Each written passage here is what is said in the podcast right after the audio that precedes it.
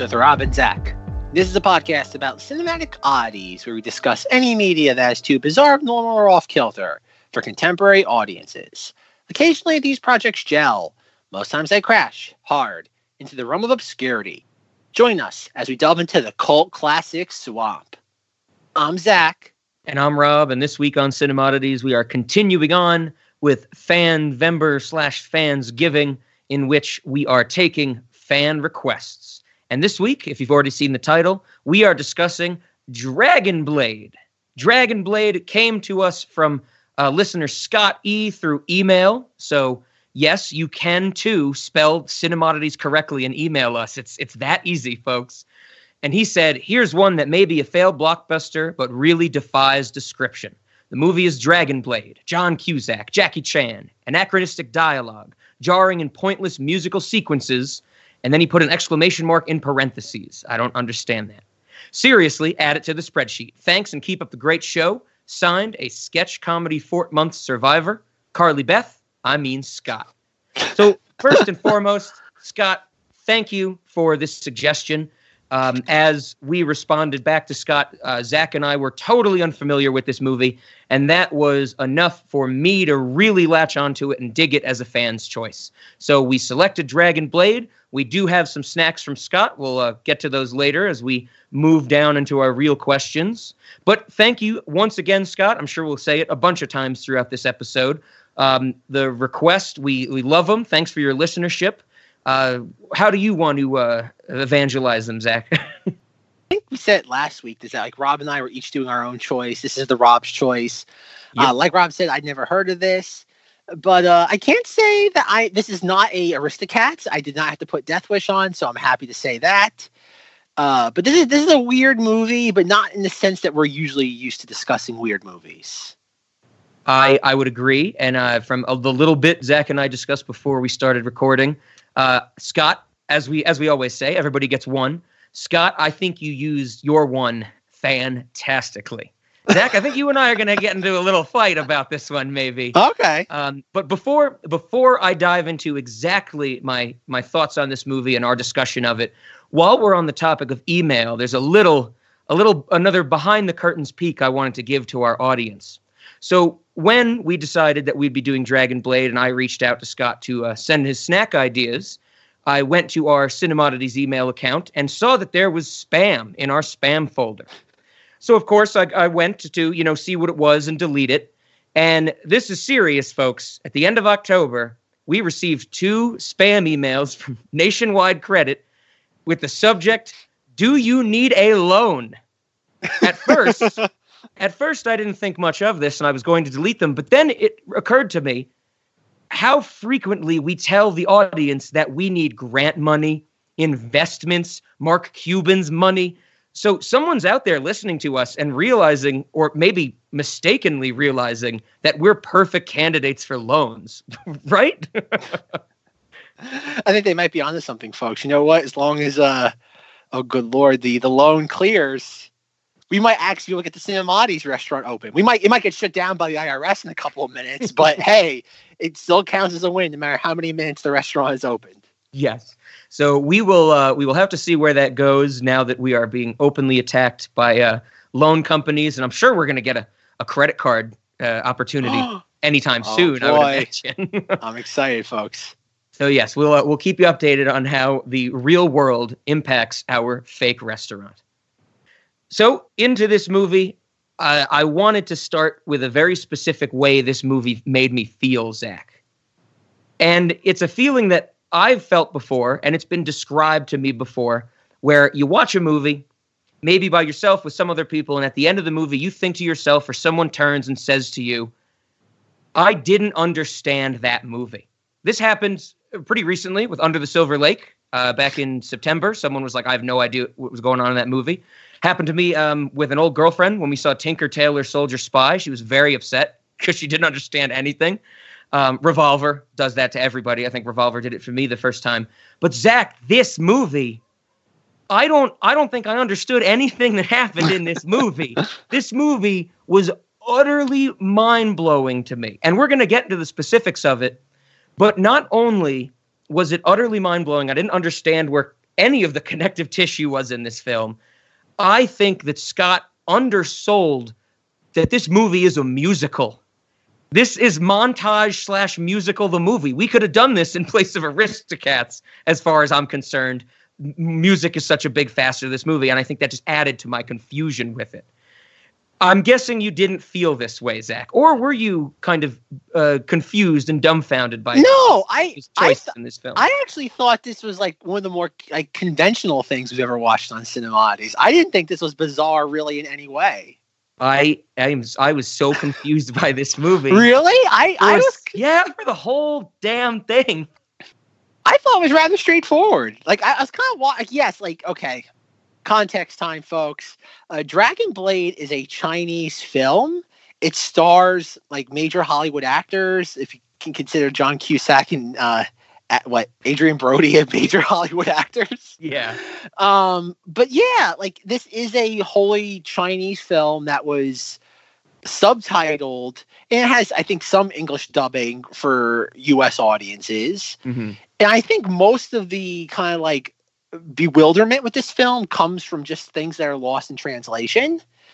But for the That's most part, kind of what I, I, was I was thinking that it might be, but but go on. yeah, I didn't think this was like like disjointed in any sort of like incompetent way. Like when we watch things like I don't know, at this point we have a, a rather decent catalog, but I don't think it was anything that was like, oh, this doesn't make sense because of any sort of ineptitude on the part of the filmmakers. I I would agree with you there. I I don't think it's ineptitude. I think it's because that that maybe adds to why I have such strong feelings about this movie now is because I didn't understand, like I said, the connective tissue, but I could never really get a handle on if it was my fault or the movie's fault.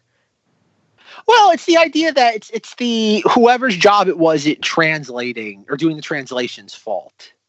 Because I, for the most part, like I think you could turn the subtitles off for this, and you could figure out what's going on. Like I think there's a lot of visual storytelling in here, and yes, like it gets. I think the dialogue gets a little too convoluted. I think you don't need that because there is a lot of like, oh, what what are we doing here? And if they would have made more of that visual as opposed to doing it in dialogue, you could have prevented some of those issues. But considering this this was a Chinese film, I can't blame them for that.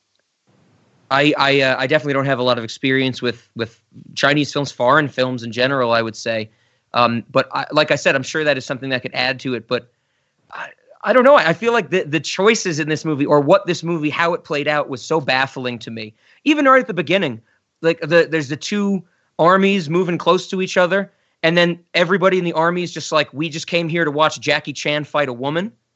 like the whole opening set piece is just reduced to two people fighting and then they like everything stops. Like a whole mid full battle is just stopped jackie chan's like we're gonna protect no fight all this stuff.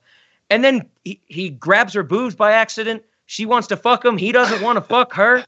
And and then jackie chan gets arrested and sent to wild geese gate where he's just never arrested again and it's his job to rebuild it in 15 days this movie made no sense I really, I didn't. I, I thought this was straightforward. Like I, okay, I. I think you explained it quite well. I the whole okay. Some of the things that you don't understand, like I, I is from watching films that are like of the or films that are set during the same time period. That's what they would do sometimes, like in, in stuff like this with movies. Like, I don't know if it happened in real life. I think it's fair to say this movie took quite a few uh, liberties with historical accuracy.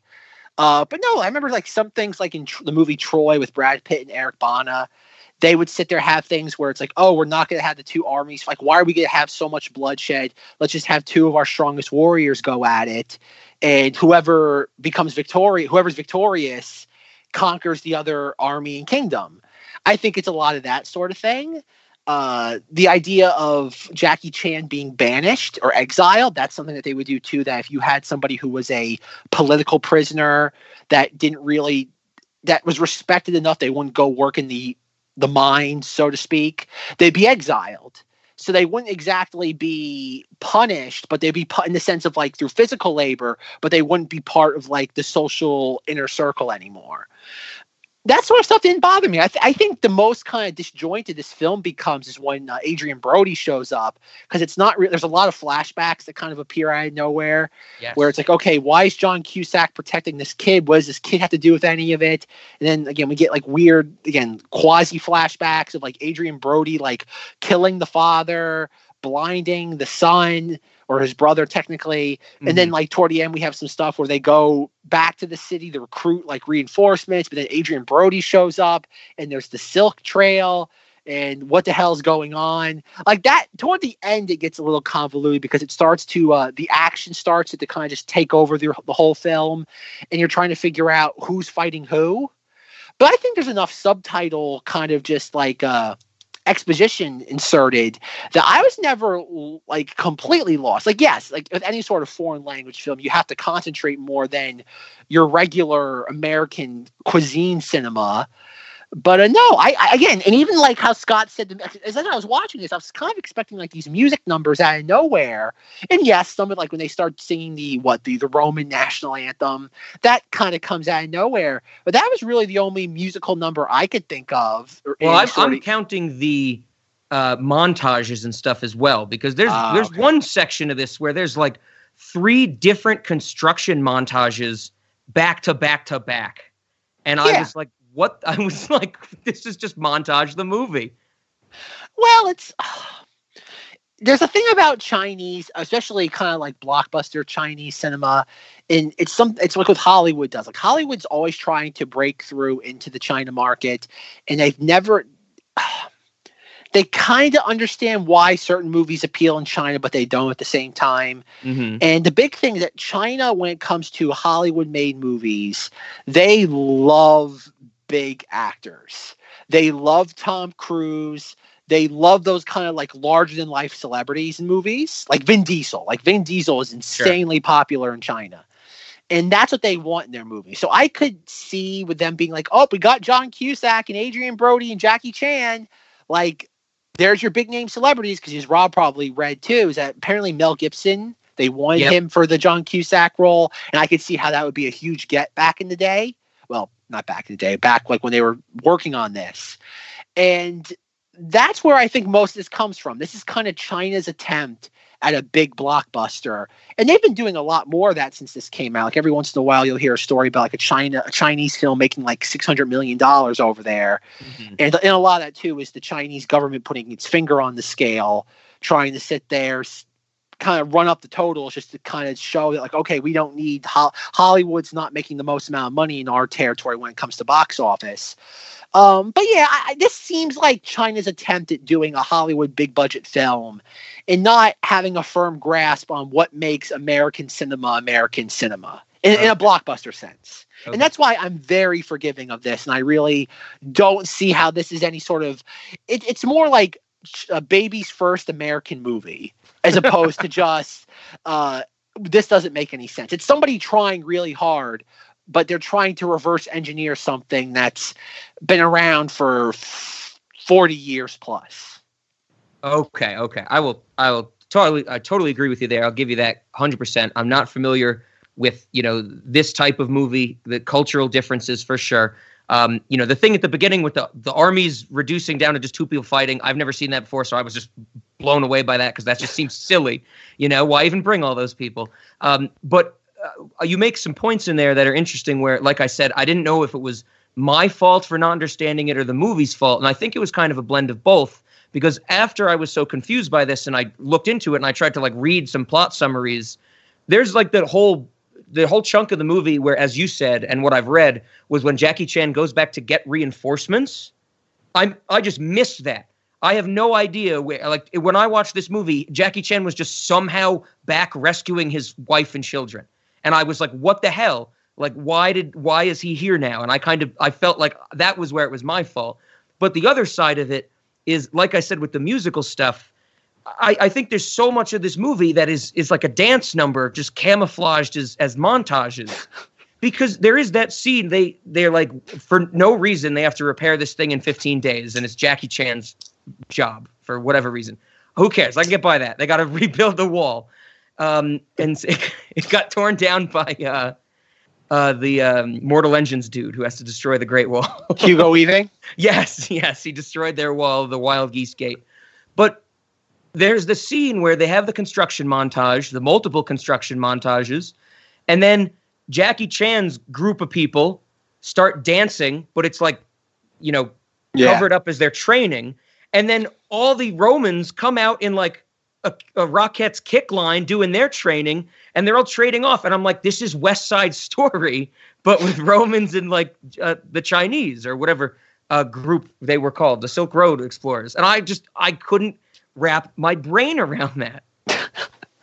again it's it's trying to cram in all these things that are part of this like big budget hollywood spectacle it's it's trying to shove all these things into a blender and it's trying to be like a hollywood epic of years past and it's trying to take all the the highlights of those films and i think the big thing is that i think we shouldn't be calling the musicals musical numbers musical numbers.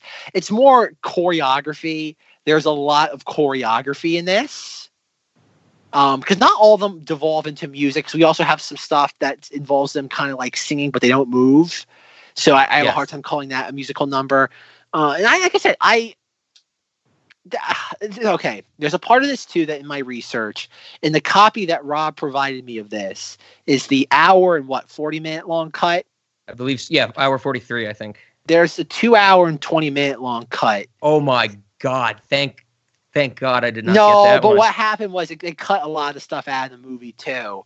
Because what we got was like the American version, but in the Chinese release, there's a lot more stuff, and that's why you have some jarring cuts where Jackie Chan goes back to the city. You have like the person that betrayed Jackie Chan, them like colluding with Adrien Brody, and it kind of jumps around because the whole story apparently is bookended by like Chinese archaeologists finding the ruins of this fort. Yes. I think there's a little bit at the end of, of this movie about that, right? That's that's what I mean. But apparently they have a much larger role in the Okay, okay. in the Chinese cut of this. To clarify, the reason I say thank God I did not get the two hour, 20 minute version, because I want to make this perfectly clear to our audience, to Scott, to you, Zach. I did love this. I loved how confused I was by this, especially at the end when it goes off the, you know, the more convoluted stuff, especially when Jackie Chan has to kill John Cusack, but we'll we'll get to that. this, this was a great ride for sure. well, yeah, that's how I kind of saw it. I kind of saw this as like the Hollywood epics of years past, where it was. It's in that weird sort of. I can't even think of a good example now that I think about it. But it's not like a Ben Hur where it's preaching at you. But at the same time, though, it's not as melancholy as a gladiator. It's that Mm, like ancient mhm. civilization epic that Hollywood never really did this specific way before. This has a lot more bombast and pulpiness to it without that kind of like heavy gravitas you would expect from something like a gladiator or ben hur and i did i i, I wouldn't say i this is one of those movies that i i have no problems with it. I i do not dislike it. I didn't have to turn it off and put death wish on halfway through. So that's always in the plus column. But uh no it's it's it's it's fun. That's how i would put it. It's fun. It's uh doesn't hurt anybody and that's kind of the extent of it. I, I don't I wouldn't I don't think this is bizarre in any sense. I think in a weird way this might be one of the most normal things we've ever watched on Cinemodities. you know with with how you're describing it like the big epic film of of and kind of trying to keep that idea i think that's kind of why i i feel it is so strange because it, it you're right it, it's like it thinking about it now in hindsight it does kind of work to be that but nothing in this goes in the way that i would expect. And i guess that's part of the cultural difference as well uh, because it's just kind of everything is just so weird to me where like even at the beginning like i said all these big armies are going to come together. There's going to be this big battle to kick it off and they minimalize it to just two warriors. And i know at the end of the movie they kind of undo that where they do have the big battle but at the at the same time it's kind of it all feels strange it all feels seems slightly out of place like all the edges are just poking up everywhere Yeah, like I, again, I I think that's part of the fact that they I don't want to say they, they don't know what they're doing because I think they they they hit it they hit the ball more times than they miss, but I think it's the notion of they're trying to emulate something that they don't have a firm grasp on. Mhm. And if they, and remember, this is also China too. You can't exactly do what you want over there as well. I mean, God play within What? the. You got this is news to me. Cinemodities podcast is fully endorsed by the People's Republic of China. yeah, that sounds endorsed. Sounds correct. Uh, but yeah, I think that's part of it too. I think this is a lost in translation type movie Okay. in the guise of the people involved are trying to emulate Hollywood, but at the same time make the film appealing to Chinese audiences. Mhm. Uh, because again, part of it too is there's a reason why all the American actors, non Eastern people, die in the end. Remember, the the Eastern peoples have to be the ones that triumph. There's a Yes. reason why John Cusack is not the hero of this. Like he's a Mhm. good guy, but he's not the hero. Definitely. Interesting. Okay, interesting. Um, I, I guess what you were saying also, you know, kind of with the uh, with the action and trying to get that epicness, you know, that's kind of how the the ending battle of this movie goes. Like, you know, it really made me think of like uh, uh, ending like the Lord of the Rings or the Hobbit, you know, movies with all these things, tribes coming together and fighting each other. But uh, I mean, they summon the birds at one point. Well, that That was that was, that was jarring yeah. to me. well, that yeah, I, I picked up on that too. That seemed a little out of place. Um, in the sense of that, it's a little too fantastical for what the story's getting at. Yeah, yeah, definitely. Because it it kind of you know comes out of nowhere. At least once again, I- might have missed it, but it didn't seem like there was any setup for anyone being able to you know gather the power of animals in that way. Yeah, again, who knows what they cut out? Maybe there was something in there that those were trained hawks. It's it's one of those things where, like with any sort of movie, especially one that's being recut for a different audience than it was intended for, you have to assume there was things in there that just went bye bye in the uh, editing process from region Yeah. to region. That again, that's where I said I'm much more forgiving of this because it's a very earnest film, and it's also it's not a cynical film at all. That's one big thing. It's it's weird to have a film because this film cost sixty million dollars US to make, and it's weird to have a film, especially in today's era, that costs that much money, and it's not cynical in the slightest. And no one's no one's trying to be clever or cute or trying to. Nobody's winking into the camera. Mm-hmm. Everybody's just doing the role. Again, it, it's an epic. And we don't really. I'm trying to think of the last epic we got, like something like like in that sort of realm.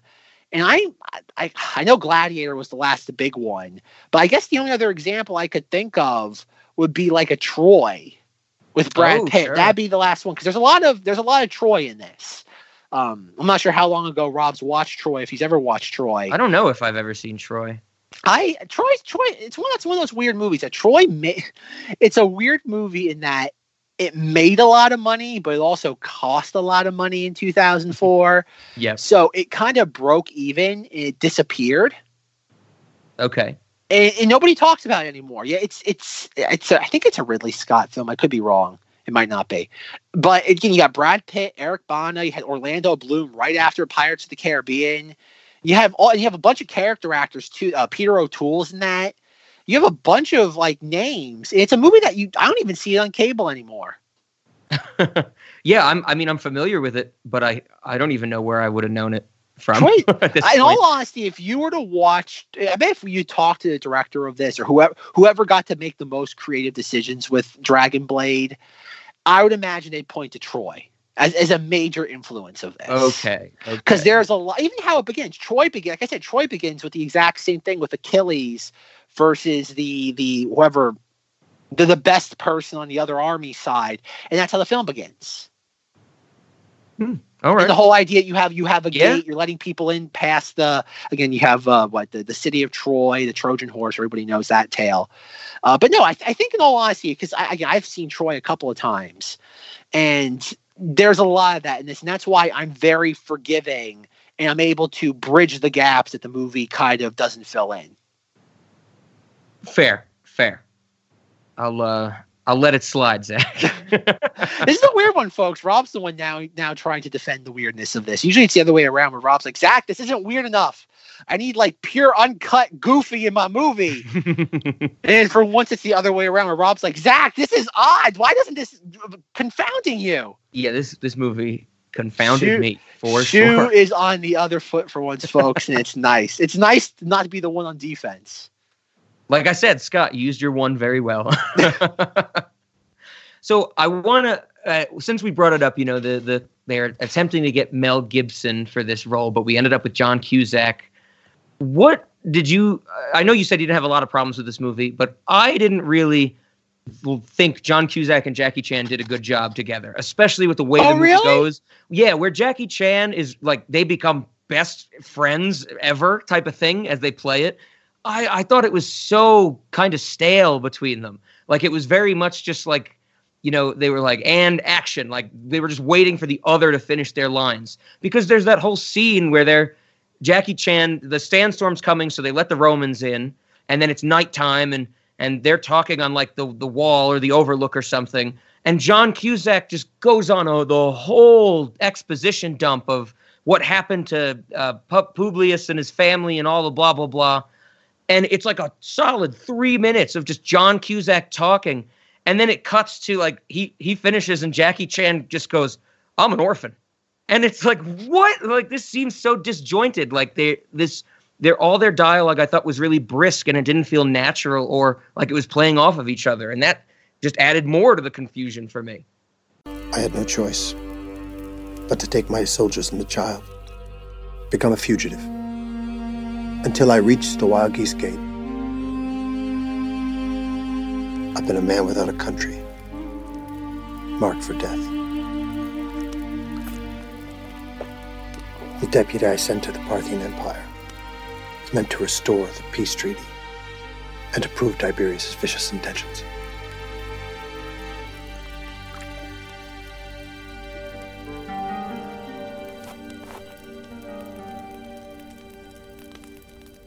I'm orphan. Well, once again, there's your it's it's your Hollywood schmaltz that maybe isn't being adapted perfectly.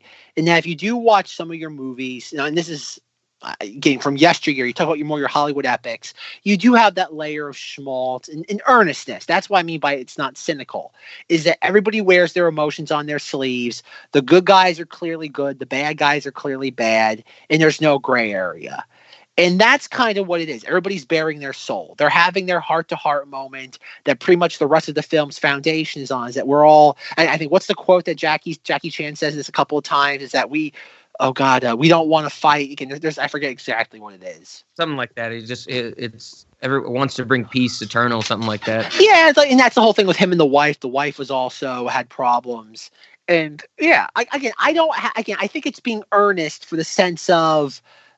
I don't want to say for simplicity. Like again, that's the weird thing about like Hollywood movies. Like we're so conditioned now when something is like something comes across as earnest, it's being contrived because nobody in Hol- everybody in Hollywood's just so slimy and just janky that's like no, they're doing they're doing this because they want to try to like pull the wool over eyes over our eyes in some sense. Mhm. With this, where I think they are trying to emulate that kind of like 1940s era magic with the characters, where everybody kind of just, again, earnestness and, and, and, no cynicism. And you do see that in some filmmakers' stuff, like especially more foreign directors that come to the US, like Guillermo del Toro's one that I like to think of, that you look at most of his film catalog, there isn't a lot of cynicism. There's not a lot Yeah. of just like like oh god, uh, middle finger, a very subtle middle finger to the audience. Um, there's a there's a reason why a film like Pacific Rim has much more of a fan base than Transformers, and I, and I don't mean that in the sense of like people who consume it as a product. I mean that people that look at it more as film, because even though they're both giant robot movies, one does not have any contempt for its audience, while the other that's all it does have is disdain for the audience. Yeah. And and I think that's that's kind of an element to this that I kind of knew going in just by this the notion of it being a foreign film, and especially one that is trying to emulate Hollywood. I don't know what uh, uh dramas in China look like. I would imagine anybody who wants to be edgy in China in Chinese cinema probably isn't allowed to be. Mhm. So by being schmaltzy and earnest probably doesn't get you in any sort of trouble with the censors or party officials. Again, remember, folks, you can't you can't ignore that element to this film. That if, if you, you got to keep it simple and earnest, or else you might be in big doo doo. Um, you, you go off to the uh, oh god, what what what's the Chinese equivalent to the gulags? Uh, whatever it is, reconditioning. there you go. Uh, that, that's not a joke, by the way. He, he might he can laugh all he wants. I'm not wrong. Um, but no, I think that's I kind of not that I forgave the movie for this sort of thing, but I went in kind of being like, oh, this is refreshing. This is nice. And any sorts, again, those l- leaps or gaps in the plot, I just chalked up to just something that was lost in translation or something that was edited out by the producers for a US release. Okay, okay. Do you Again, think some- you would ever want to see the the full version? I, like I said, I didn't have any problems with this movie, but I don't know if I'd ever rewatch it again. Mm-hmm. uh, by my own volition, sitting down trying to find something to watch, probably not. Um, if if this was like a Sunday afternoon, it was on TV and there was nothing else better on, sure. I don't, I, I do not dislike this in any way, but it's really it's one of those movies that like I'm gonna forget it in a couple of weeks. Gotcha. Uh, uh, like on a plot level, it's gonna be like, okay, that was nice. Like I'll, I'll remember like that this movie exists, but I'm not gonna remember specifics other than maybe some of the more iconic visuals, like uh, like somebody taking a child and diving off the side of a cliff. Yep. Um, uh, John Cusack having his eyes ripped out of his head.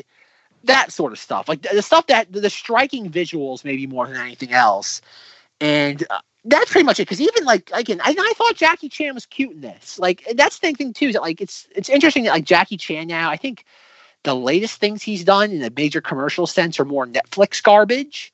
oh, really- okay. I think I could be wrong. I haven't really again. When was the last time you saw a Jackie Chan movie in theaters? yeah, exactly.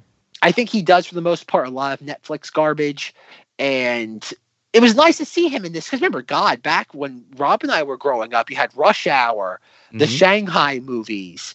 Jackie Chan was you had Jackie Chan Adventures on uh, Kids WB. Yep. Jackie Chan really was this kind of like ubiquitous, or uh, yeah, ubiquitous, earnest actor in Hollywood.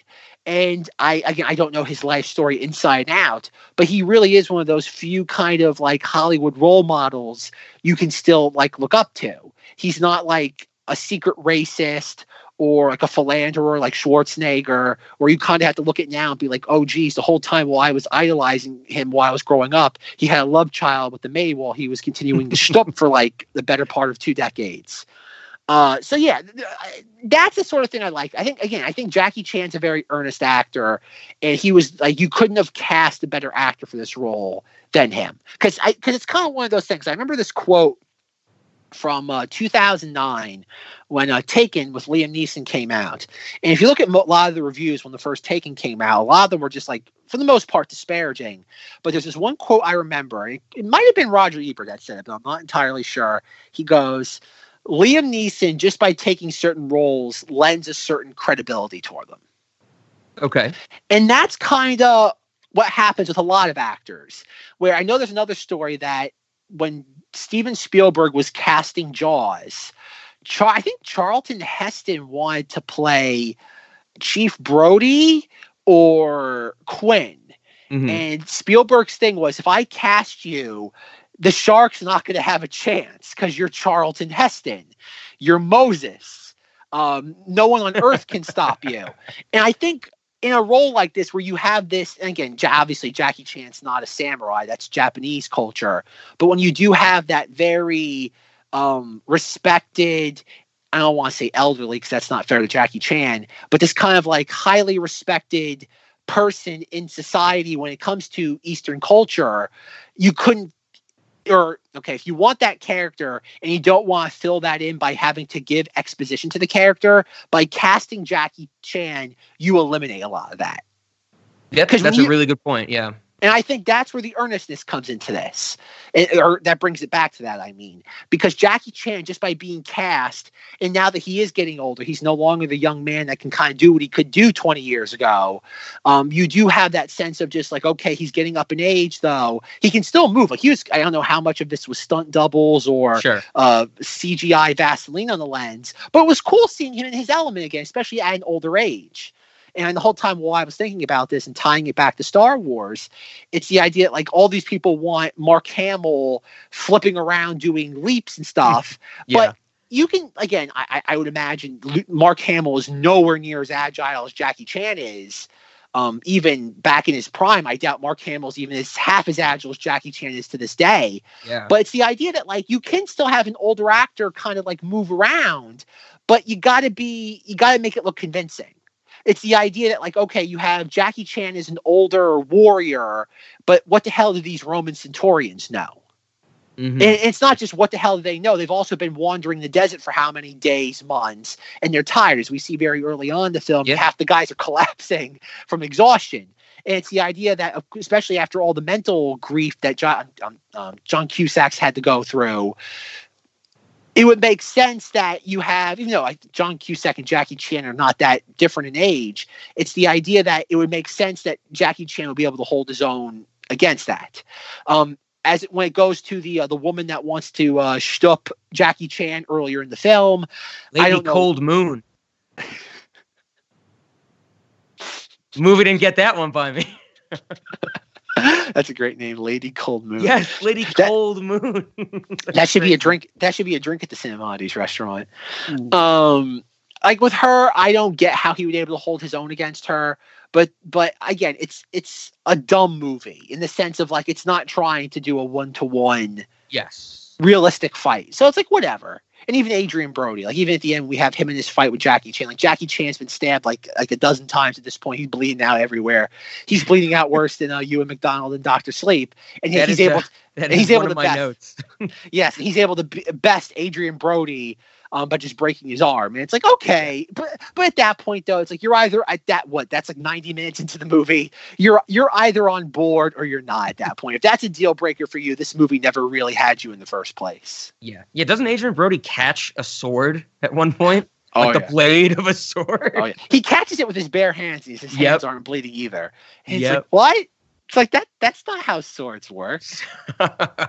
yeah. Yeah. My, my exact note on the, the blo- bleeding one was Jackie Chan has lost more blood than anyone has ever had in the history of humanity. Well, even I wonder how much of an influence too is the 300 because a couple of times people Oh. get get stabbed and they get like uh, impaled, not impaled, but they get hit with uh, arrows, and we have like the blood splatter that's very Mhm. 300 esque, where everybody's blood pressure is like a thousand, where it's like they get nicked, and it just explodes out of the wound. Yep. And it's like, oh, so we're doing that.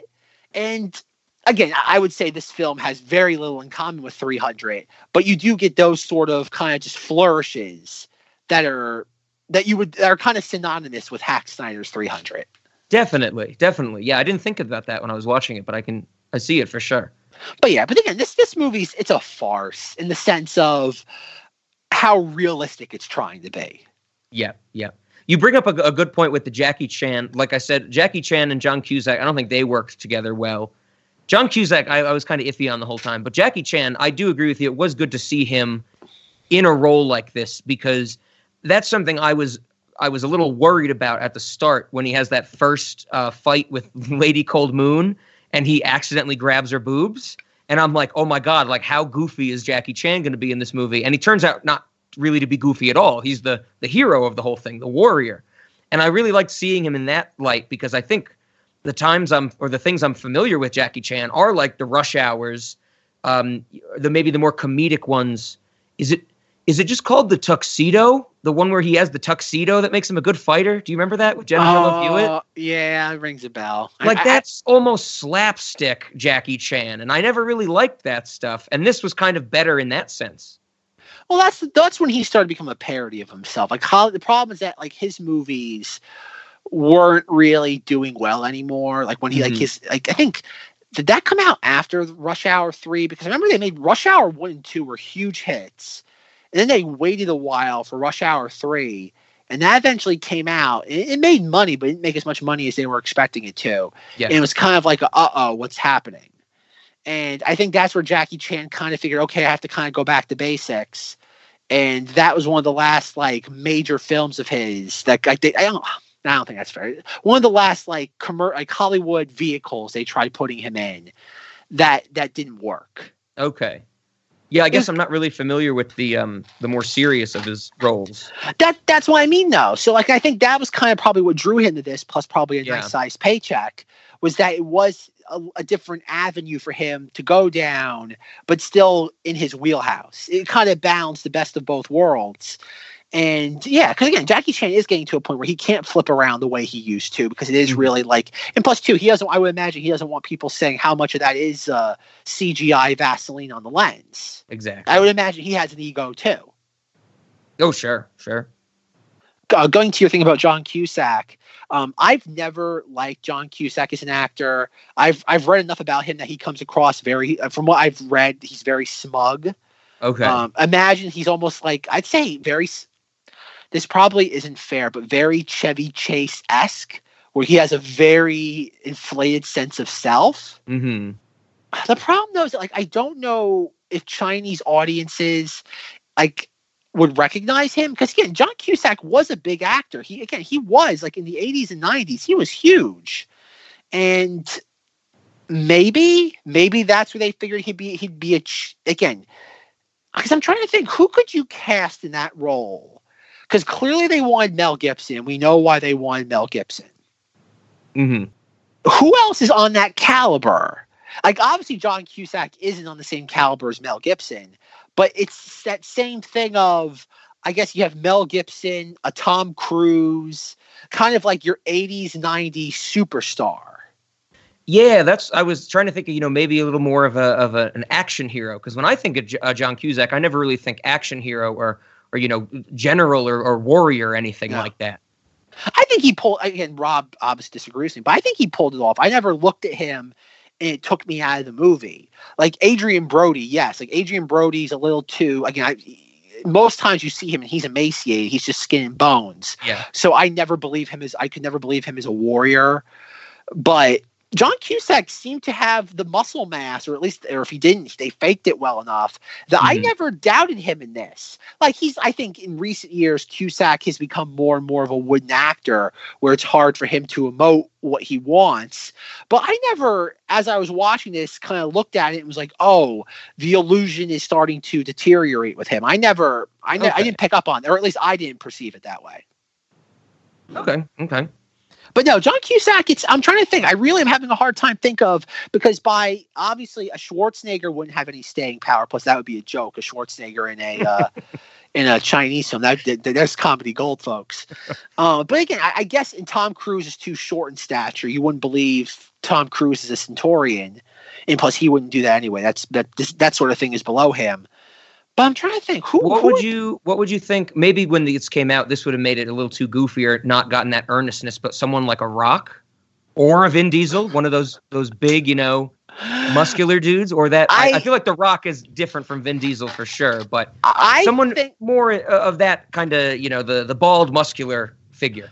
I think they wanted an older actor. I think the whole Oh, fact they went from Mel Gibson to John Cusack, they were they wanted an older act. They wanted an older actor that was a superstar.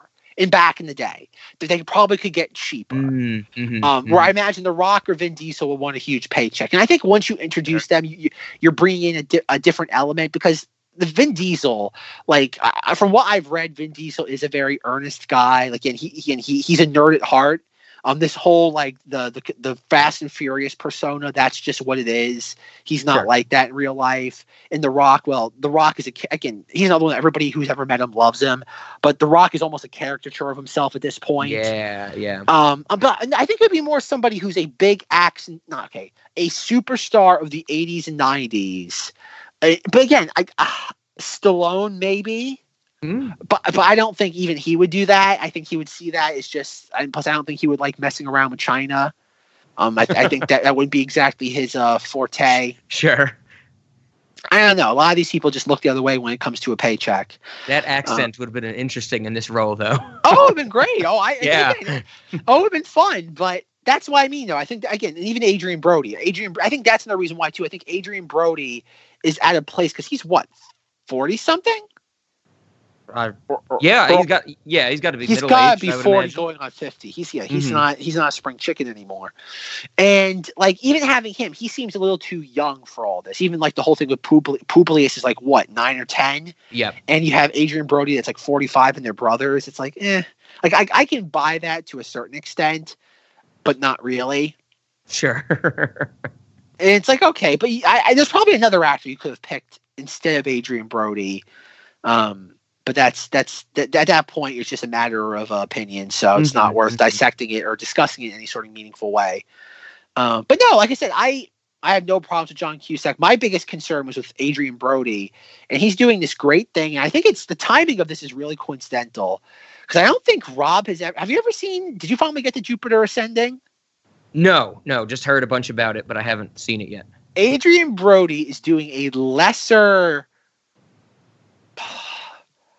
I don't want to say replica. Okay, uh, impersonation of the Eddie Redmayne performance in that.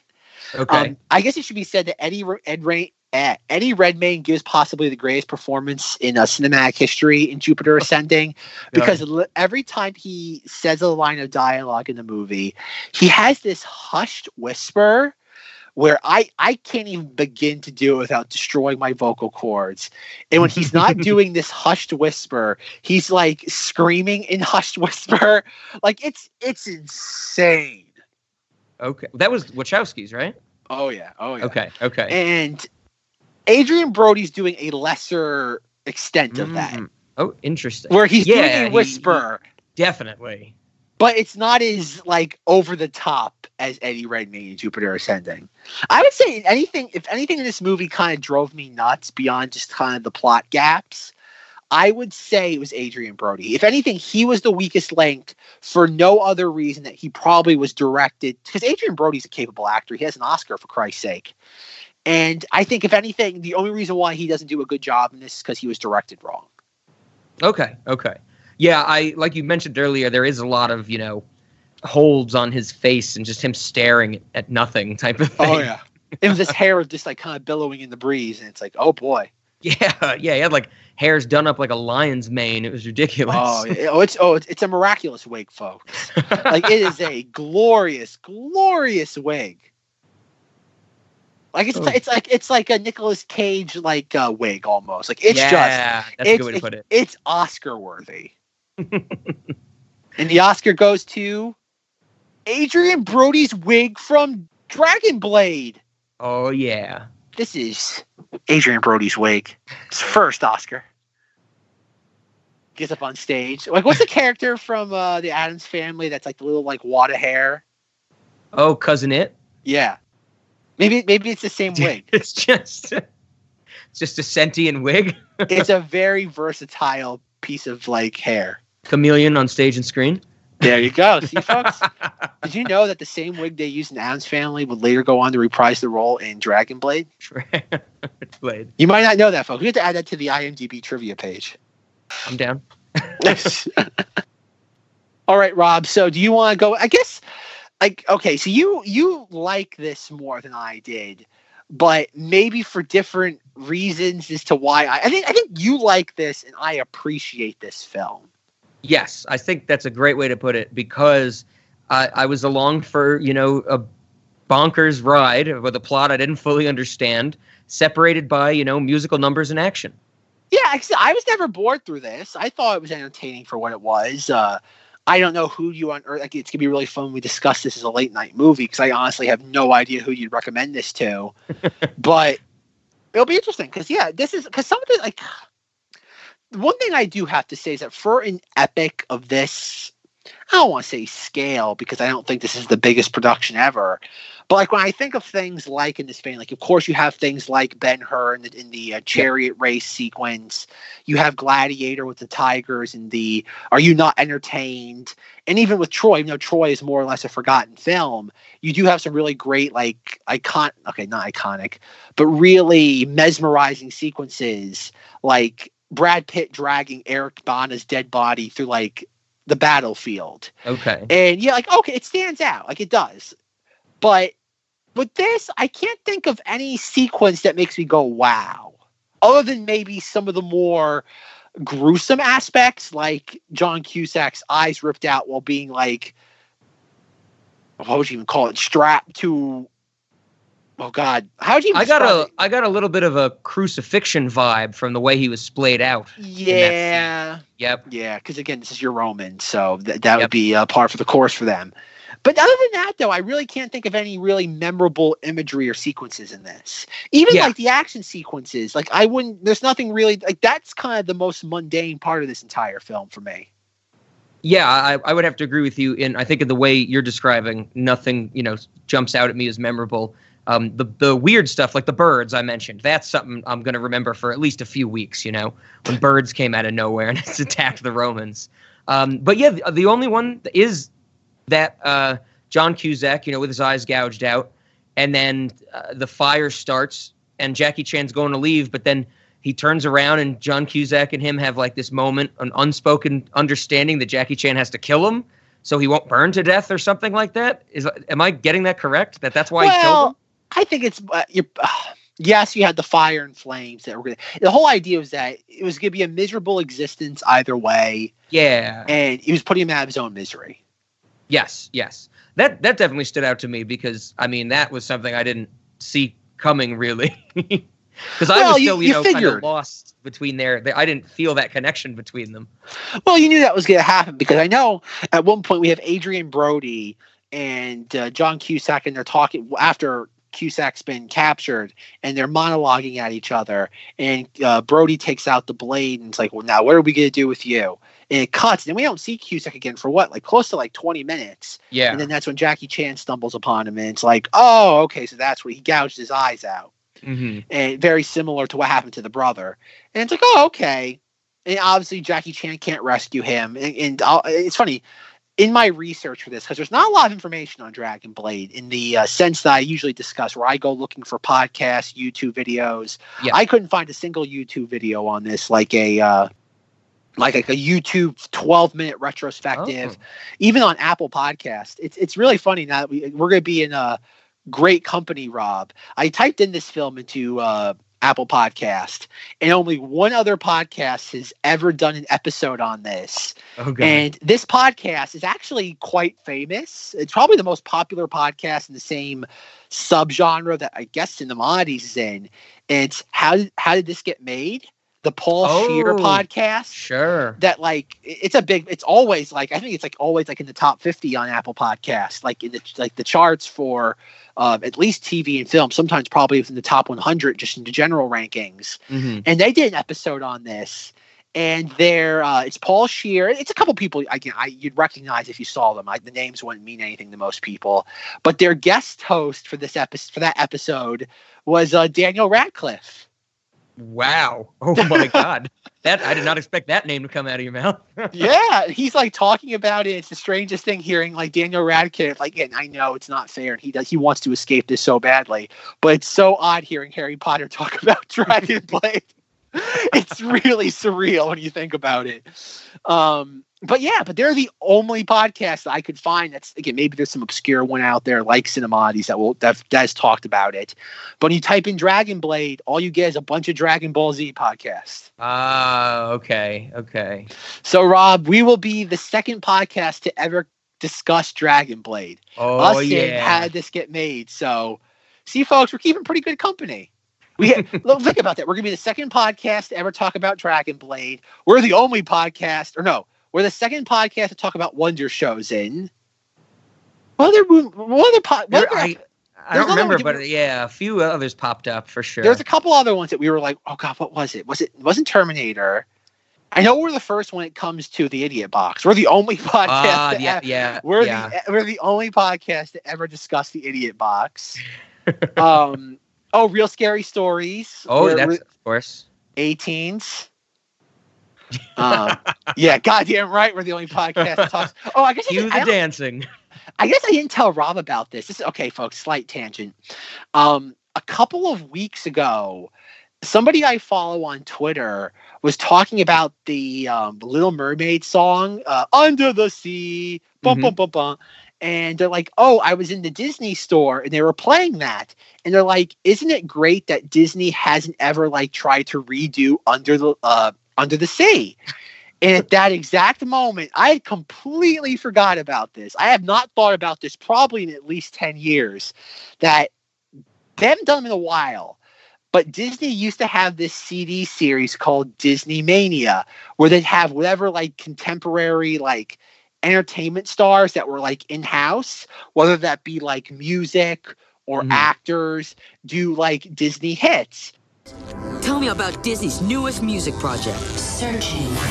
Accessing. Disney Mania is a musical CD experiment where the biggest pop stars perform their own versions of their favorite Disney songs. Who's in on it? NSYNC, Smash Mouth, Usher, Aaron Carter. Show me the behind the scenes. And I had completely forgot that the A*Teens did a cover of Under the Sea.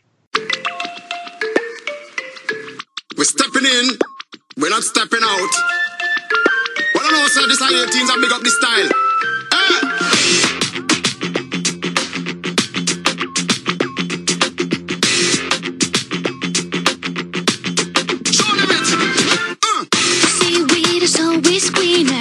Somebody. You dream about going up there, but that is a big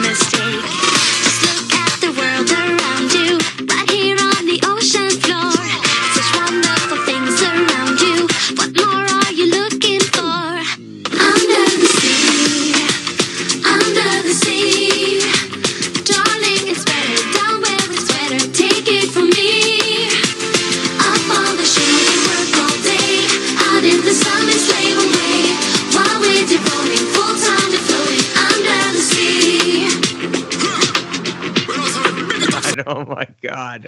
And I had, you have no idea how bad I had to fight the urge to post this video to this guy's tweet. And I realized that if I do that, he's going to say bad things about the A*Teens. And I can't permit that. No one's ever allowed to say anything bad about the A*Teens. So I had to keep it to myself, but I knew, I knew it's out there. So see, folks, there's still new A*Teens music to be discovered. Oh my. I would It- I would give that a listen for sure. I like Rob- that song. Under the Rob, by the time you're editing this, you will have heard it because I will have inserted it by now. Okay, good. you you might not hear it now, but when you're hearing it again, you will definitely hear it. Does it have like the steel drums and the same sound as the original, or is it true A*Teens? Uh I've only ever heard the song twice. so Okay. that, that should tell you everything you need to know about my opinion on it. Um, It's not. It's not. It's not. Uh, t- uh, a, uh, pardon the pun. It's not A tier A*Teens. sure. Uh, but it's cute for what it is. It's it's inoffensive. I don't think it's the worst thing ever. Like I know there's some of those like Disney. I know when it came to Disney Mania, they got to like seven or eight like volumes, and some of them are just like horribly egregious. Like really, like oh good lord, it's like this person could not sing, and au- even auto tune can't bail them out of this situation. Sure. But it's it's by no means offensive. Like it's disposable, yes, but it's not anything to get angry about. Okay. Okay. Good. There's no music video though, so we don't know how much dancing that be that involved. was going to be my next question. I guess my I guess my next question is Rob, can you dance underwater? Yeah. Uh, at least in at least in uh, Little Mermaid canon. I, well, I don't- well, I don't know if Zach knows this, but in Kingdom Hearts two, the Little Mermaid uh-uh. world is a musical world. Where you're basically like playing like a pseudo, Yes. a very very pseudo simple version of like Guitar Hero, but two like the famous songs of the Little Mermaid, and your characters dance and fish dance and octopuses dance and all that stuff under the water. So Cut to Zach furiously digging out his copy of uh, Kingdom Hearts 1 and 2 to play immediately. So Kingdom Hearts 1, it's a regular world. There's only two where it's a musical world. It's actually an optional world in both games. You could skip it. Oh, who would want to skip that? There's got to be a fan. There's got to be a fan edit somewhere on YouTube, right? Of somebody taking like the sequence from the game and overlaying the A*Teens' music. Someone's got to have done that, right? I uh, I think that it, by the time this airs, the person who have done it will be you, Zach. All right, folks, you know what I'm working on this weekend. oh, that's good. Yeah, I never, never, never would have expected that that cover. Oh, it's it's nothing again. I it's funny thing again. I don't want to get too far off on this tangent, but I remember. I don't even know how I would have heard it, but I remember like 'cause that CD came out like I think in like 2002, and I have and that was before like in I didn't I never even had an iTunes account until like 2005. But I remember hearing it when it first came out and being like, I'm not impressed. Okay, sure. at, sure. at like 10 years old, favorite band, new A*Teens music or song technically, being like, no, I'm good. Maybe it might have been like a like a Sam Goody or an Fye where you could like scan the CD and you got a Ah. bunch of like thirty second samples. yeah. That's the only other way I can think of it. Hmm. Did Walmart have those? Not that I can remember, but I I think I shopped for CDs more like FYE and Best Buy and stuff like that. But I I could have sworn that maybe it might not have ever worked, but I have a memory of, of Walmart having one of those. Yes. I mean, yeah, could be. All right, folks, comment down below if you remember Walmart having like one of those things where you would like they have like a, a like a pair of headphones and you would scan the CD to play samples. Yeah. Remember that, Ever- folks? Do you ever expect our discussion on Dragon Blade to get to here, Scott? uh, boy, I'm go- you know what, folks? It was worth it. The Dragon Blade discussion was worth it, just so we could talk about the A*Teens some more. Let us back to A*Teens. It's, it's see, folks. Ah, it's glorious. I still okay. One last thing about the A*Teens. I don't think I ever mentioned this on the podcast, but like right before Avengers Endgame came out, I finally found all my 18 CDs, and I sent and I sent Rob a picture of all of them, and I'm like, this is the Zach equivalent of the Infinity Gauntlet. Yeah. Yeah. There were six of them, right? CDs? oh, yep, yep, Yeah. CDs. Oh my With one, God. and what was your comment? One snap of your finger, Zach, and the whole universe will be dancing. Yeah, it was something like that. It was like that was Zach's going to use the uh the A*Teens gauntlet for make So, us all dance constantly. All right, cut uh, cut to in, in Avengers Infinity War, cross two of the Thanos snap, and then all of a sudden you hear upside down, bouncing off the ceiling, and then Q Thor going, No! You should have gone for the head.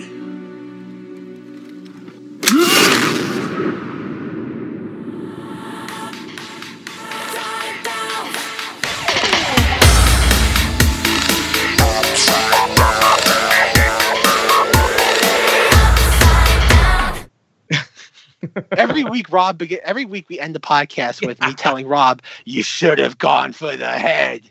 See, I- then A*Teens' music. I I think it should be since uh you're causing dancing, you should have gone for the legs. oh, there you go, folks. He figured it out. He figured it out.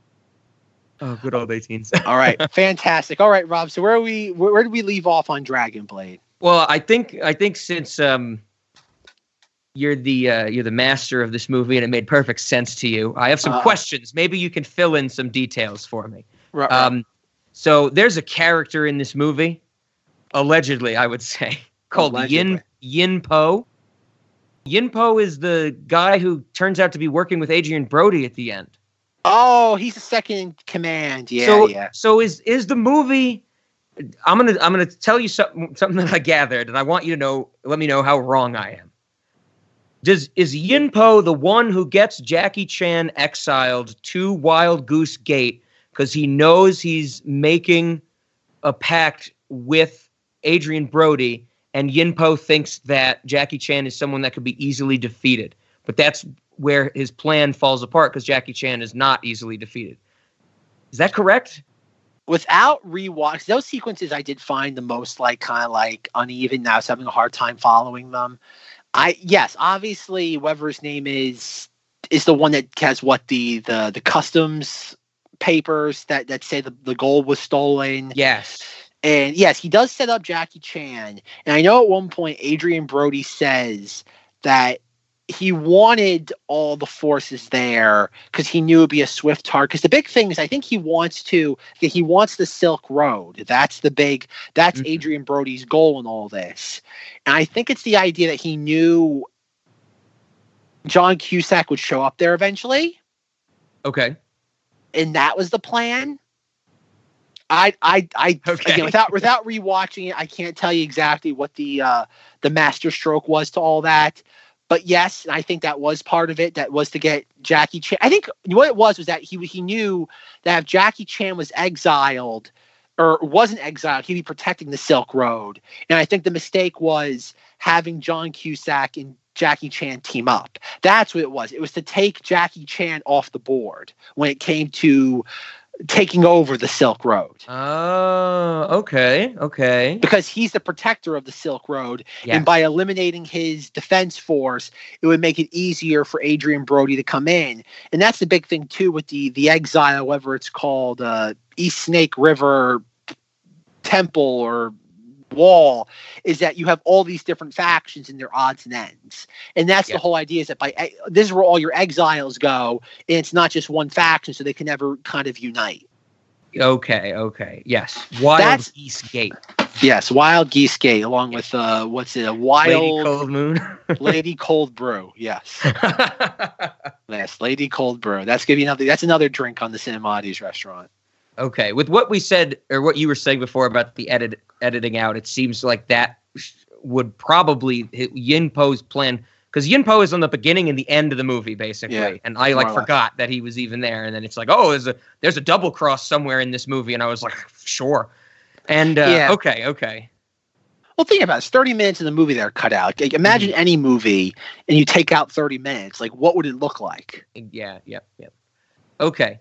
The other question I have is during the scene where apparently Jackie Chan is going back to get reinforcements, um, and he finds that his hometown or whatever is being attacked by somebody.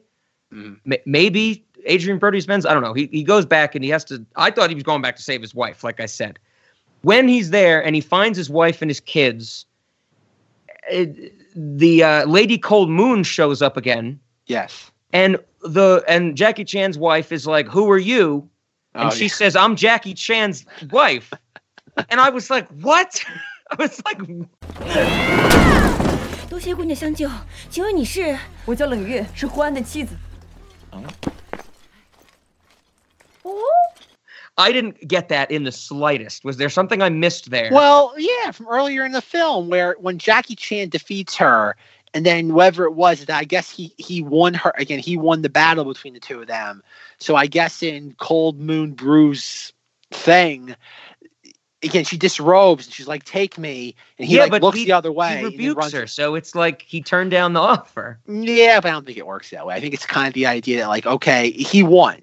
That's that's the action that matters. He defeated her in combat. It's not that he ran away. So they're married now. Essentially. Uh, that's an now that the movie should have been more about that structure. Like I would have loved to see the movie God. open with Oh, Jackie God. Chan. Jackie Chan beats Lady Cold Moon in the fight, and he's just on board with it. He's like, You're one of my wives now. 20, 25 minutes go on in the movie. Same plot of Exile happens. John Cusack shows up. Jackie Chan beats him and says, You're my wife now, John Cusack. and I just, I want to see that played to the max. Like, Oh, that would have been a more interesting uh, premise of why they were, you know, so in love with each other. and then Rob would be sent to the reconditioning camp in China. I think that's a great a great premise for a movie. Just a sequence of battles and people. Isn't Okay, that what? Scott Rob? Isn't that essentially Scott Pilgrim? Oh my god. Yeah, yeah. I only saw that movie once and I severely disliked it, but that is Well, you- kind of the premise, right? See, folks, he he exists. He he said he loved that premise and he got it, and now he hates it. Oh god. I mean, a lot of my dislike for that movie was Michael Cera. so and wasn't Superman? Brandon Routh was in that, I think. Yeah, Captain America and, and uh, Captain right. Marvel. Oh my Uh, god. oh my, I know, right? Has all these uh God actors now that are huge names. Brie Larson might need a crossover. She is in that. That's right. and uh, what's her name? Um, Mary Elizabeth Winstead. Oh, hot damn. Hot damn, indeed. Hot damn. Okay, okay. So so we'll need to investigate uh, that marriage structure a little closer uh, for sure. But that that I did not remember because I I guess I took the beginning as where he's like you know just leave me alone like go away Lady Cold Moon. But even that is like you wouldn't have that in today's culture. Like in, not Sure. Culture. I mean like in, in a Hollywood made film because if you did have that, A, you'd be called a misogynist because no woman ever has to take her clothes off for any man. And if you did have that moment, it would be played as a Deadpool moment with the guy being like, I like you, honey, though, but like I'm taking. Like it'd be uh again, I, I very Mhm. similar to like what happens in Deadpool, where it's like I, I like what I'm seeing though, but I'm taking, hun. Like it'd be very, I don't want to say smarmy, but it'd be very much wink, wink, nudge, nudge. Again, very sarcastic, very cynical, and Jackie Chan plays that very humbly. He's he he's essentially blushing when she does that, and he kind of like skedaddles out of there. Yep, yep. Yeah, that was definitely in that portion of the movie where I was worried about how goofy it was going to be, but thankfully it didn't didn't last Yeah. very long. But but it's at least it's goofy, but it's innocent. Yes, very innocent. Yep, yep. The the disrobing definitely also made me think of um, Kung Pow Enter the Fist. of course. Yes, Uh, of course. with a with a I forget the the oo- the wooey girl in that movie where she's like taking her clothes on and off in front of Steve Oedekerk, and he's like, "I'm confused." Stay alive. Stay and live a life here with me. I think those were my two big questions that I was very uh, concerned with. Um, but other than that, you know, like I said, I was welcoming of the confusion that I felt. It was it was very intriguing. Well, I'm surprised you didn't bring up one thing. Ooh, ooh, what am I missing? Did Jackie Chan, as a child, strangle his sister to death? Oh, that was that was utterly confusing to me. I think you said it fantastically before. There's a lot of flashbacks in here that just make no sense. But as he's like telling that to John Cusack, he's like, "Oh, my sister, all this," and in the flashback, he's like, he's saying like he's talking over it, and he says, "Oh, she wouldn't be quiet," and I'm like, and he says, "My sister died." But it's never Oh. alluded to whether he strangled her to keep quiet or if it's just the oppo- like the enemy forces eventually got to them and killed her. Yeah, yeah, I, yeah. I don't know. I, I guess it. I it left it so ambiguous. I can't. I guess I just took it as the both of them saying, "Oh, these are these is how war and enemies have hurt our lives," type of thing. But yeah, you're right. He could have. They do leave it vague. Me and my sister ran away. And she cried. I used my hand cover her mouth.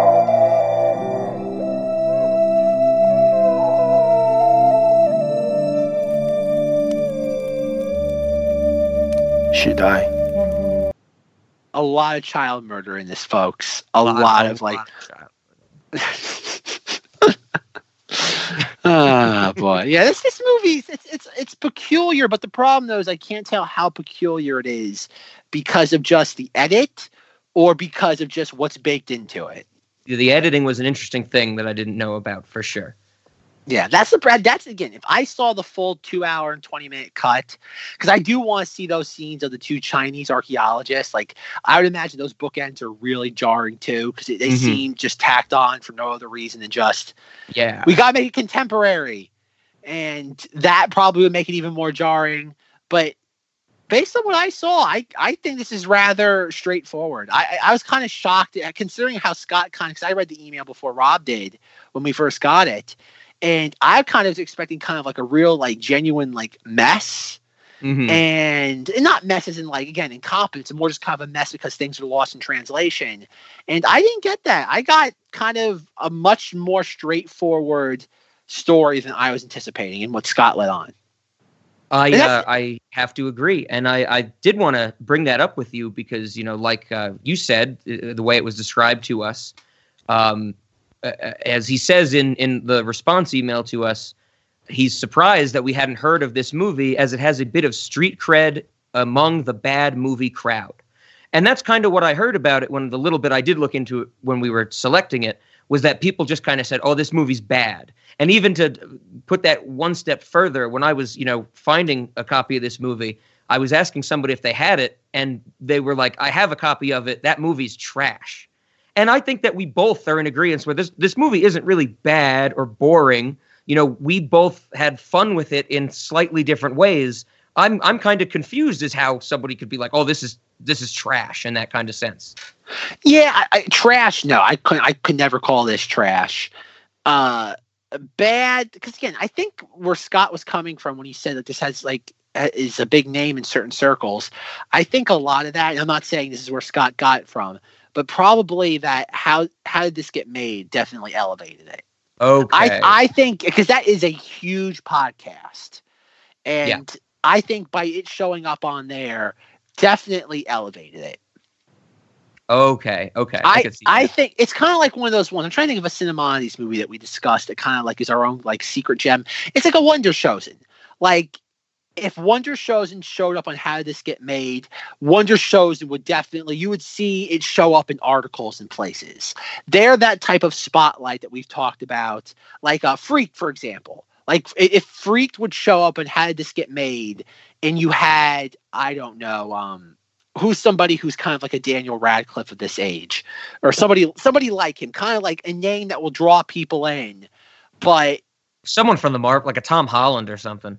No, Tom Holland's too big. No, no, no. If this was if this was Daniel Radcliffe doing this like in 2000, like oh, oh, five, fair. I see what you're saying. I see what you're Um, saying. Okay. Maybe Tom Holland in like 10 years, maybe. Yeah.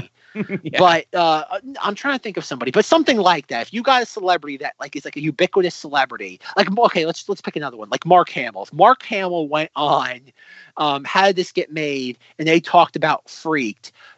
That would get attention. Yep, definitely. That would get somebody like Turner Classic Underground to pick up on it.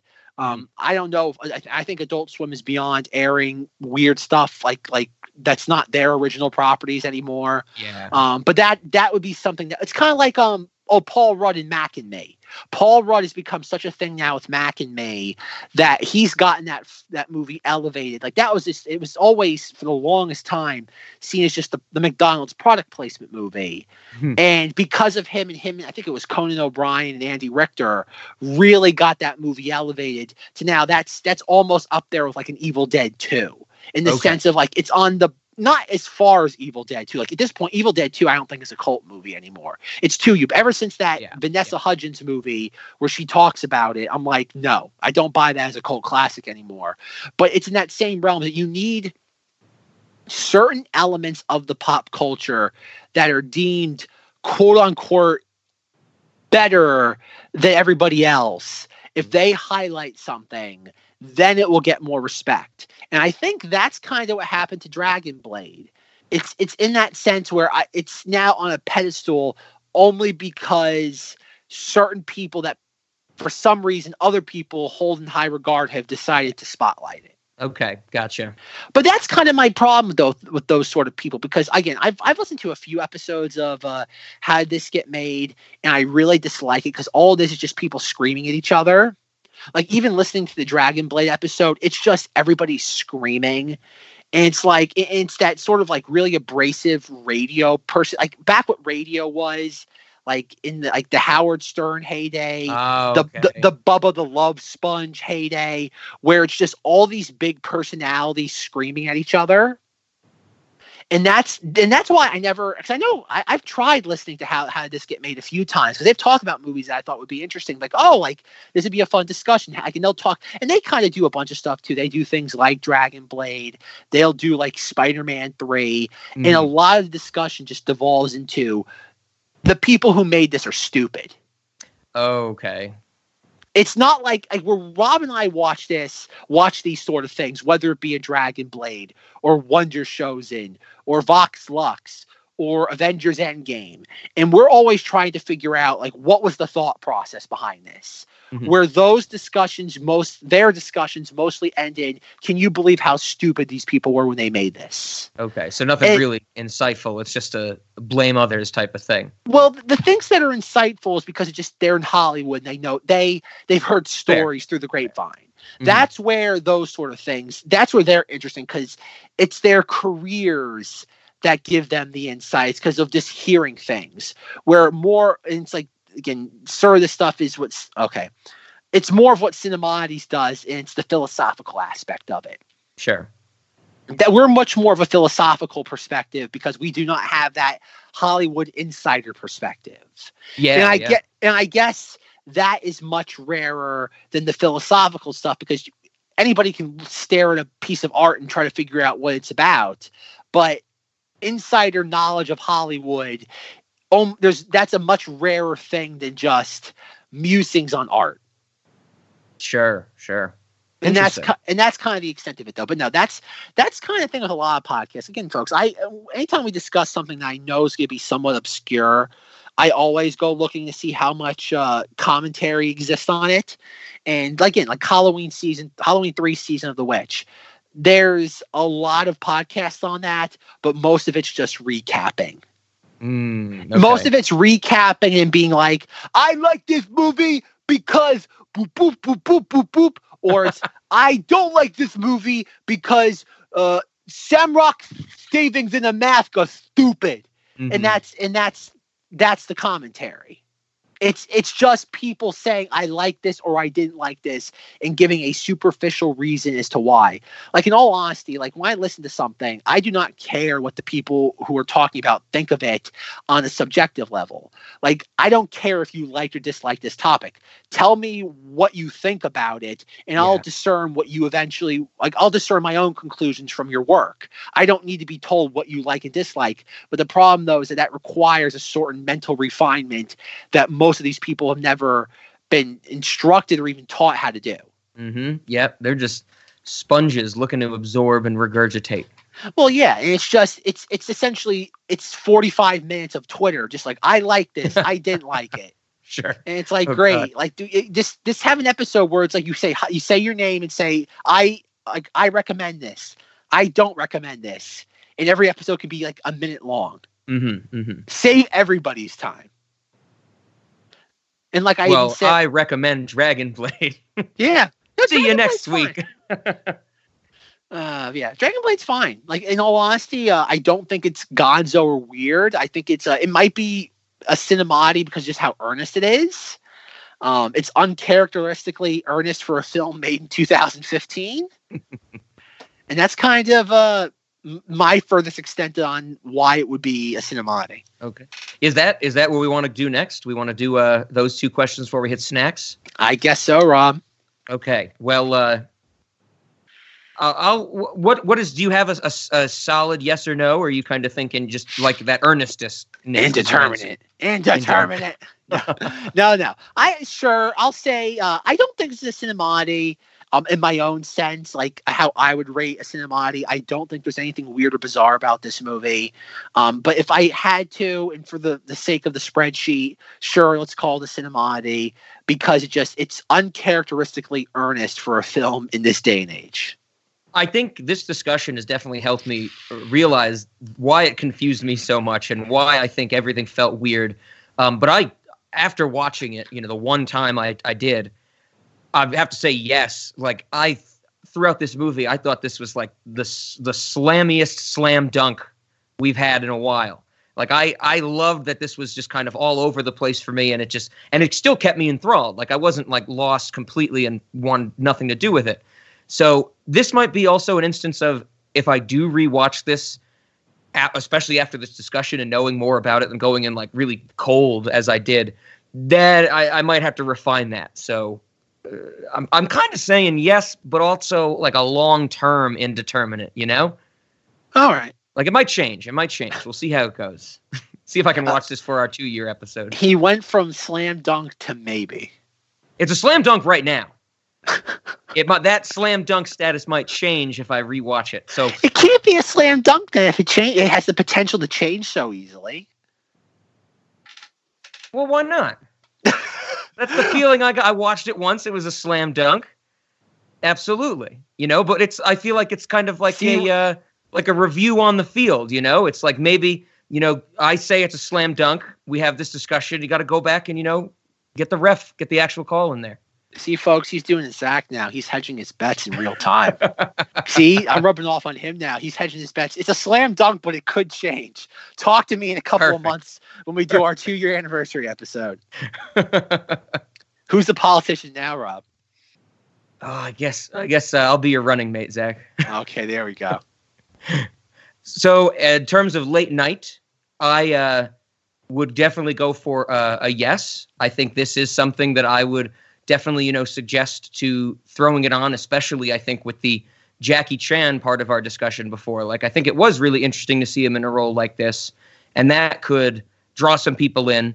Um, but kind of along the same lines as my cinematography answer, you know, it might it might be beneficial to watch this movie with someone else if there are those kind of you know uh, drop offs in the plot and stuff and it would lead to a kind of you know real time dissection of this movie and what's going on type of thing which is a good fun for late night Sure. Uh, for me, probably not. No. Uh, maybe if you had the longer cut, I'd be a little bit more intrigued to see if that Mhm. fills in any of the plot holes. But in this current state, nah. I, I, I have really no interest to ever watch this again. It's it, it's a cute little novelty. It, it was it's inoffensive, but it really doesn't have any staying power. Um, Sure. pardon the pun, but it's almost kind of like a Chinese takeout, and then you eat it, it, it sits on your stomach for a few minutes, and it's like okay, next. Fair, fair. But yeah, that's what it is. It's uh, it's cute. I I was not offended by it. It didn't make me want to jump out of my skin, and and most importantly, I did not have to break out Death Wish. So uh, Yes, yes. I know we have to uh, get that's that the official. the. That's the yeah. that's the official ranking of uh, fans Vember Fansgiving for Zach, folks. You get the Death Proof seal. Death Proof. That's a different movie. Death Wish seal of approval. What was it? What was it? Peppermint? You were telling me about? Was the Death Wish with Jennifer Gardner? Was that that? Remember Oh, that movie you were yeah, telling- that exists. Yeah, I forgot about that. So Then there's the I- Bruce I Willis did- Death Wish. Oh, that's right. Then there's the I Jodie Foster Death to- Wish. I didn't have to turn on any Death Wish or Peppermint during this movie. then there's the the four sequels to Death Wish. Then there's the knockoff The Death Wish, starring the Charles Bronson lookalike that came out a couple years ago. Did you know about that? I don't. No, it doesn't sound familiar. There were a couple years ago they made a Death Wish knockoff called I think Death Kiss. And Okay. it- they actually found someone who looks almost identical to Charles Bronson, and it's essentially a Death Wish movie.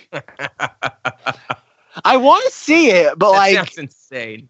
well, the thing about it, it sounds insane, but like, I think it's just a Death Wish movie. Like, they found a look-alike, and they made another Death Wish. Like, there's nothing really crazy about it. It's just more of like it's a weird concept.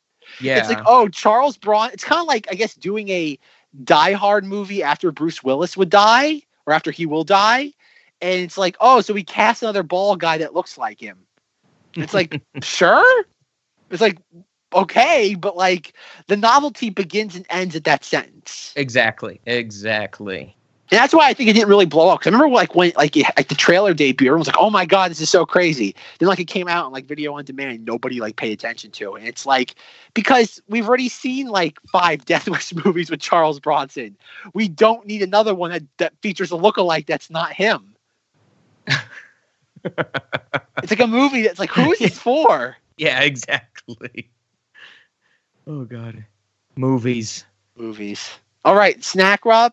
I I think it's time. And as we've been alluding, we have our snacks from Scott. He s- sent out uh, not one but two emails to us after I asked him for his snack ideas. And as we did last week, and as I told him, we would read them on air, and I figured that's a good place to start to make sure that we don't steal any of his. He can steal some of ours, or something like that. All right. So here we go. Here we go. As for snacks, that's a tough one. It has been some months since I've seen the movie, and honestly, I can't remember anything food related about it. But I will staunchly defend the position that y'all would be irresponsible restaurateurs if you did not incorporate the following concept into the Cinemadotes bar area of the restaurant. Yes, Scott, you better believe I'm bringing this up. In this first email, you spent Cinemodities incorrectly twice. Oh my We- We're, we're still letting him. We're still letting him. You know, we still picked his his movie, so we didn't hate it that much. Uh, so Cinema Doti's bar area of the restaurant. His next sentence says this: "You are too young to have witnessed the impact the movie Cocktail had on the trendy, douchebaggy bar scene. But take my word, for the next year or so, juggling bartenders were all the rage." I want to I want to say, Scott, you're making a big assumption that the things we tell you about ourselves on this podcast are true. I'm actually 105 and didn't meet Zach until right before we started this podcast. I have seen cocktails. You met during Desert Storm. yes, exactly. So, in honor of Dragon Blade, the Cinema Doties bar simply must have a pair of fighting bartenders. You order your drink, Ah. They do a bunch of flippy, spinny kung fu shit with bottles, and eventually their antics result in some form of mixed concoction and more than likely a mixed concussion. But hey, no liability, which may or may not be anything even close to what you've ordered. So love that no liability in there. Scott totally gets the idea of the restaurant. It goes on though. He says, "Here's the best part. Are these trained martial artists doing a rehearsed and choreographed routine routine? Hell no. These are just the normal college kids and stoners that every restaurant puts behind the bar. They have no training, experience, or even talent for this. You hire them, then their training video consists of excerpts from other, better Jackie Chan films. After that, you give them costumes and maybe some phenyl- phencyclidine, and they're on stage. No liability. Anyway, thanks again, and I look forward to hearing all the fan Vember wackiness. So, uh, props, feet, fen, fencyclidine. I barely know how to pronounce it because no one ever says it. That is PCP. So clearly something we've discussed giving our workers, or not giving, but giving them the opportunity to uh, be on while they're working. So this email, this first idea, great. Before we dive into any further, Zach, I wanted to point out that uh, we received this email in the morning, at least 7 a.m. according to my email out here in Colorado time. An hour and a half later, he emails us again, and he says, "Hi again. Naturally, I thought of something food related as soon as I started my morning commute. Here we go." This is there is something on the menu, or even better, it is not on the menu, but it is on the chalkboard with the specials. Maybe we call it the Dragon Blade steak or the Dragon Blade souffle or something. Something that sounds interesting and exciting, but there's no description. The customer orders it, and they are delivered a plate with all the garnish, some random side dishes, and a few things that are left over from other dishes in the kitchen. Nothing that even resembles the name of the dish. Because, spoiler alert, there is no dragon blade in the movie. And I I guess that's true. They don't call anything the dragon blade. I was assuming the dragon blade was that dagger in the end, but Sure. you know, yeah, okay. So, like the movie, the customer has at least some expectation of what the meal might be, but he ends up with a plate full of WTF. But also, like the movie, as he starts tentatively nibbling on the contents of his plate, he realizes that what he got really isn't that bad. Some of it is actually fairly tasty. Pretty soon, he's settled in and getting comfortable with the idea that what he's consuming isn't what he expected. And he's still not quite sure what it actually is. But so far, it's turning out to be a positive experience. That's when we bring out the choir of Asian children to surround the table and sing a Vox Lux song in Latin, while the PCP fueled bartenders from my other email jump up on his table and do their routine, like Coyote Ugly, except they're not hot women who know the dance steps. Because it is the Cinemodities restaurant, damn it. And he spelled Cinemodities correctly on that one, ending that email, capping off some fantastic snack and event suggestions. I got to That's throw it over. I read this a few times to make sure I, I could be able to read it on air. Uh, I have to say, I love these ideas. Zach, what are your thoughts? I I think we should hire Scott as a consultant for all of our snack items. That was good.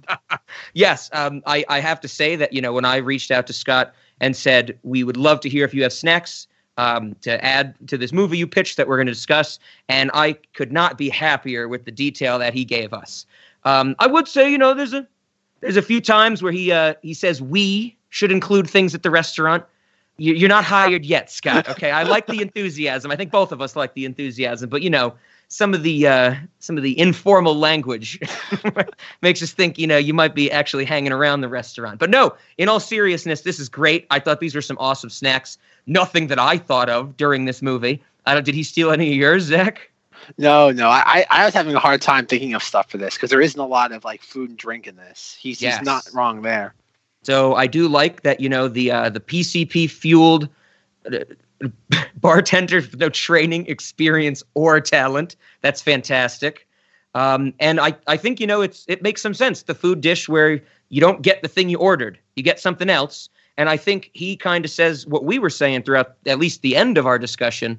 What you get really isn't that bad. Some of it's actually fairly tasty. It's not what you expected. and You don't know what it is, but it's a positive experience.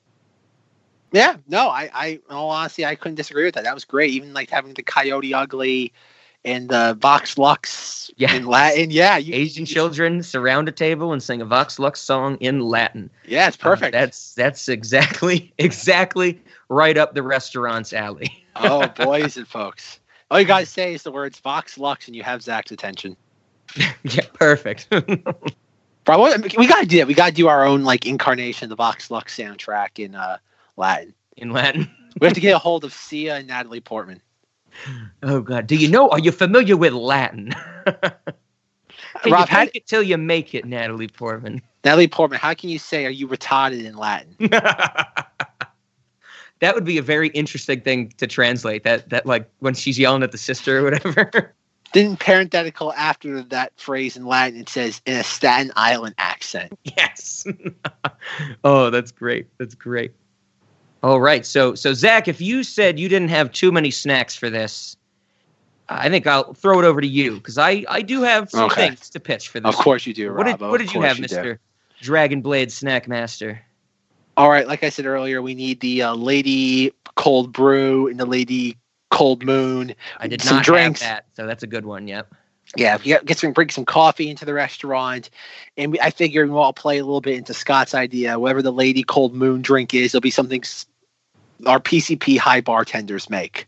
That's what we call it. That's what we, whatever they make you. That's what we call it. It's, it's Oh. a different recipe every single time. So that's like the concoction that comes out of that event. is Yes, Whatever it is, yes. it's called the Lady Cold Brew.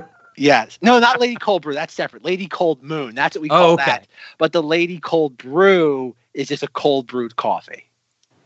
Oh. no, okay. no gimmick. It's one of the very few things on the restaurant. We have a Mm. we have a secret menu, which is actually things that are edible, and that's one of the items. Uh, it- Interesting. yeah, and other than that, I really couldn't think. I, I know they drink wine a couple of times, but Yep. That's kind of There's not a lot of food in this. It's really kind of uh, it's a shallow food, uh, shallow film in the food department. Oh yeah, absolutely. Like you said, the the wine, the alcohol. Adrien Brody has that line where he says you know, like he's he's never met a soldier who doesn't drink or something like that. But that's really it. We just get those lines of them talking about food. And I um the only food I did have to say uh was bugles. You ever have bugles, Zach? Oh yeah, Rob. I was having bugles during the beginning of this movie, so Oh, okay. it, it worked out. I, I mean, I also really like bugles. Um, so I kind of was getting more into. I I was really latching on to this this structure, this wild geese gate that they were in, because two things popped into my head, and one of them with this being called Wild Geese Gate, and you would imagine that all along the Silk Road or any of you know major transportation way throughout all of history, you had all these different gates, and that's just a medieval fantasy thing, you know. You got all these gates and stuff run by different groups of people, whatever. We've been talking for so long about how big the Cinemodities restaurant is. It's almost infinite. But I don't think we've ever touched upon how many entrances do we have? Is there just Ah. one main entrance? Because I was thinking if we have something this big where it's, you know, theme park size, where you got to get a map to plan out your trip to make sure you can even get to your table before we close, wouldn't there be different doors and entrances and we would need different names for those entrances? Like when you go to an arena, like I was recently at a PPG Paints Arena in Pittsburgh, they got People's Gate for People's Gas and Electric. They got like the Dick's Sporting Goods Gate. So one of our gates should be the Wild Geese Gate, but then, you know, we should have crazy names for our other entrances as well. Because I think this adds another layer. You know, what from the movies we discuss, you know, we have menu items that come from them, we have events that come from them, we have busts of certain directors and items on display in the museum wing and stuff like that. Certain things might be good enough to label a whole entrance of our restaurant as. So what do you think about that idea, Zach? Are we are we really trying to funnel people in through one entrance only, or is it going to be attackable from multiple directions? I like the idea of having like a bottleneck. I, I really do like that. Uh, I- you have Because then no we could charge them for like a tram ride or, or a monorail ride to get to different parts of the restaurant, right? Well, it's kind of like Disney World. You have to like take a boat, the monorail, or like a ferry, and then like there's like one way in or out. Okay, okay. That's part of the restaurant. You have to you have to park your car like three miles away, then take like a bus, a ferry, or a monorail to the restaurant. I like that. I know that's I know that's not what you were getting at because you like you have all these different entrances, but I like the idea of making people travel to just get to the entrance. Okay, okay. I could see something like that. And then you got to eat into their day as much as you possibly can. yes. And then maybe we could even blend in the idea of having different gates or things like that. In instead of entrances to the restaurant, kind of different pathways in the restaurant. Like if mm-hmm. there's one major entrance, you know, maybe to get to this this bar area where you want the where you have the PCP field bartenders making the Lady Cold Moon, you'd have to go through like the Wild Geese Gate type of thing. Because I'm sure Disneyland or, or amusement parks in general have stuff like that, right? You know, the Sure. different sections and stuff like that. Oh yeah. We're getting organized over here. it's a step in the right direction. Step in the right direction. So I, I really like that idea for, you know, having different sections or entrances, different sections of the restaurant. We give them names, stuff like that. The other thing I was thinking though, uh, of course, this movie being set in the time period that it is, um, much of the doorways and the gateways and the torture devices that we see John Cusack getting hooked up to later on in the movie, um, they're operated by a system of giant chains and pulleys. You know, no electricity. Bear with me, Zach. Isn't this a great way to cut down on our electricity costs if we actually build like giant chains and, and pulley systems to open our doorways and stuff like that? What do you think? I guess so. It's I guess we have all the free labor. cost, but I think in the long term, you know, we wouldn't be spending all that on electricity and stuff. Well, you make you make a good argument. Could you imagine if we have a bottleneck for our entrance that there's just a giant line of people waiting to get into the Cinemodities restaurant because there's nothing wrong with that statement. Uh, many people will be lining up, you know, before we open, and then they have to wait for like a drawbridge to come down. Yeah, there we go. Drawbridge. Drawbridge Yep. at the Cinemodities restaurant. Yep, yeah, because that works in with your idea where they have to travel, like take a boat, like there'll be a moat or something, you know, like a ferryway and all that stuff. I like it. I like it. We have it all figured out thanks to Scott. I think uh, we're getting closer every week. We're getting a little closer. I don't know what we're getting closer to, but we're getting closer to something. exactly, folks. Exactly. All right. Uh, yeah, the only other one I, the food thing I had was that line from John Cusack where he's like, "We need food and water for the men, medicine for the children," and I was like, "Why don't the children get food and water?